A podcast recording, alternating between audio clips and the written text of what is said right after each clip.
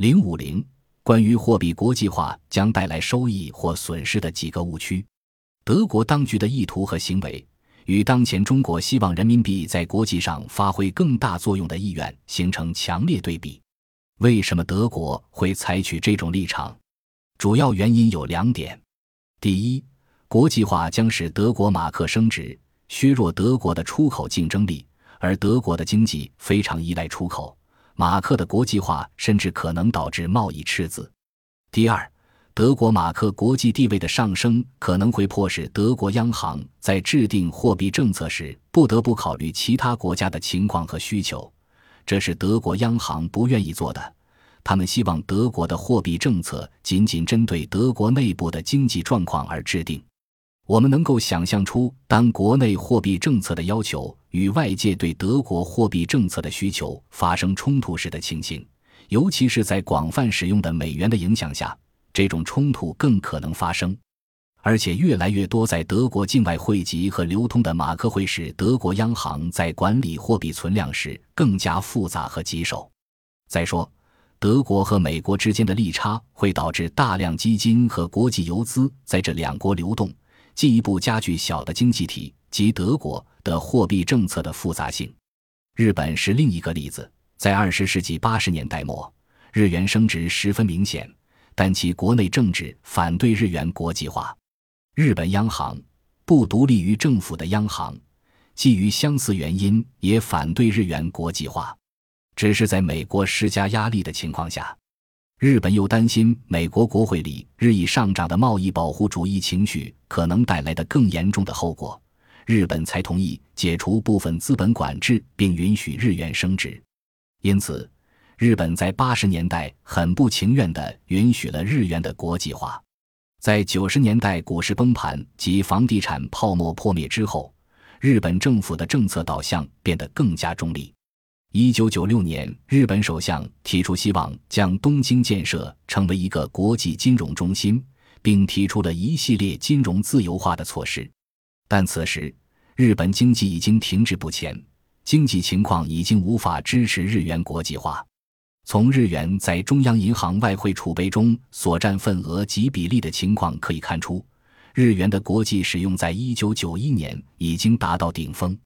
还有另外两个问题在讨论人民币国际化时经常被提到，但这两个问题并不起任何支持作用，是无关的。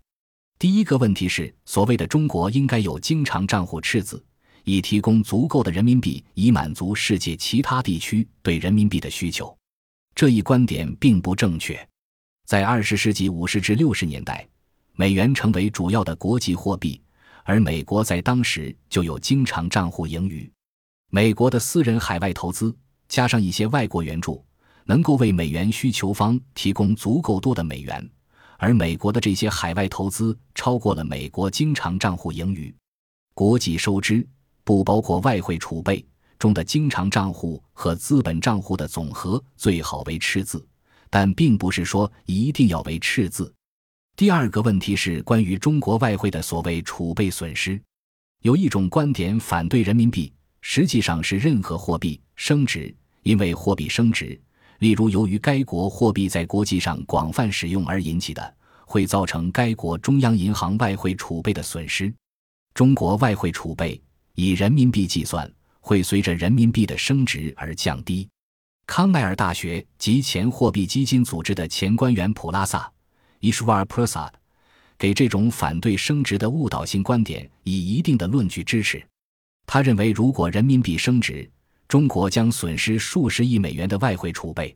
普拉萨做了许多正确的判断，尤其是他认为，美元尽管有弱点，其在货币体系中的国际地位却非常牢固。而且将持续很长时间。美元的国际地位其实增强了国际系统的稳定性，但是他对于未来外汇储备会因为货币升值而损失的观点是非常错误的。关于本币升值会导致外汇储备损失的观点，我们怎么才能判断这是错误的呢？或许最简单的办法就是反过来看待这个问题，因为这种效果应该是对称的。这个观点意味着一国可以通过货币贬值实现其外汇储备增值。按照这种逻辑，津巴布韦在提高其社会福利方面应该做得非常出色。阿根廷的经济表现也很好的事实，应该归结于他们都实现了本国货币的大幅贬值。但是很显然，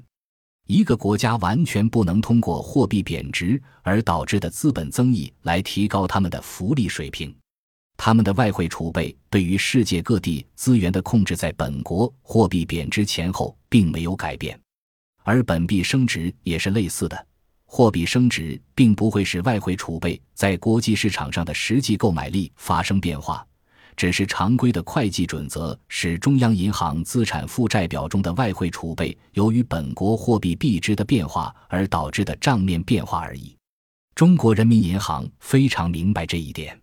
对于可能发生外汇储备损失的质疑，国家外汇管理局 C 回应：人民币升值不会直接造成外汇储备的损失。人民币美元汇率的变动只会带来外汇储备以人民币计价的账面价值的变化，这并不是实际的获利或损失，因此不会直接影响外汇储备的实际有效购买力。这个问题源于是否应该将传统的会计准则用于中央银行，并认为其结果是有意义的。中央银行不是私人银行或公司的利润中心。他们通常可以通过发行货币获取铸币税而取得收益，而且央行的资产收益多于运行央行的成本。但盈利并不是中央银行的初衷。中央银行存在的意义在于其能够根据国内经济形势而审慎地调节货币供应。许多央行需要在国际市场中管理货币汇率，为此持有一定的外汇储备。这是两种完全不同的工作。其实，在一些国家，汇率是由财政部管控的。通常情况下，央行从资产运作中的收益，包括外汇储备赚取的利息，超过央行运营的成本，即央行是盈利的。但实际情况并不一定是这样。如果央行的资本、其资产和负债的差额以本币计算，反映在其资产负债表上是负值，央行仍然可以运行得很好，发挥其应有的作用。央行仍然可以根据国内经济情况继续印发钞票，只要以外币计算的外汇储备是正值，央行仍然可以继续干预外汇市场。也就是说，即使央行的净资产是负值，央行仍然可以正常运作。这与私人银行和普通公司有本质的区别。然而，一个国家确实有可能有真实的外汇储备损失，但这并不是因为货币升值而导致的。如果世界通货膨胀率超过了其外汇储备所赚取的利率，那么央行就会有实际损失。一般来说，利率会随着通货膨胀的变化而调整，但有时也会出现通货膨胀率高于利率的情况，这时外汇储备的实际购买力就会下降。但这是一种非常不同的情况，即使央行使用传统会计准则显示的是盈利情况。其外汇储备的实际购买力也可能下降。总之，在中国现在的情况下，对现有外汇储备可能出现损失的担心，不应该对人民币国际化的讨论有任何影响。结论：本文认为，中国在经历了三十五年的经济市场的改革后，推进人民币国际化还需要较长的一段时间。通过对英镑和美元成为国际主导货币历史的描述，可以发现。这两种货币的国际化是由特定历史环境造成的，而不是政府积极推动的结果。本文既不支持也不反对人民币国际化，只是要澄清与人民币国际化有关的几个成本易收益分析的误区。有许多看似与国际货币相关的益处，实际上非常小，或者根本就是虚无缥缈的，而实现这一目标的成本和条件却是实实在在的。中国政府应该在推动人民币完全可兑换和促进国际广泛使用前，考虑清楚自己想要什么。本集播放完毕，感谢您的收听，喜欢请订阅加关注，主页有更多精彩内容。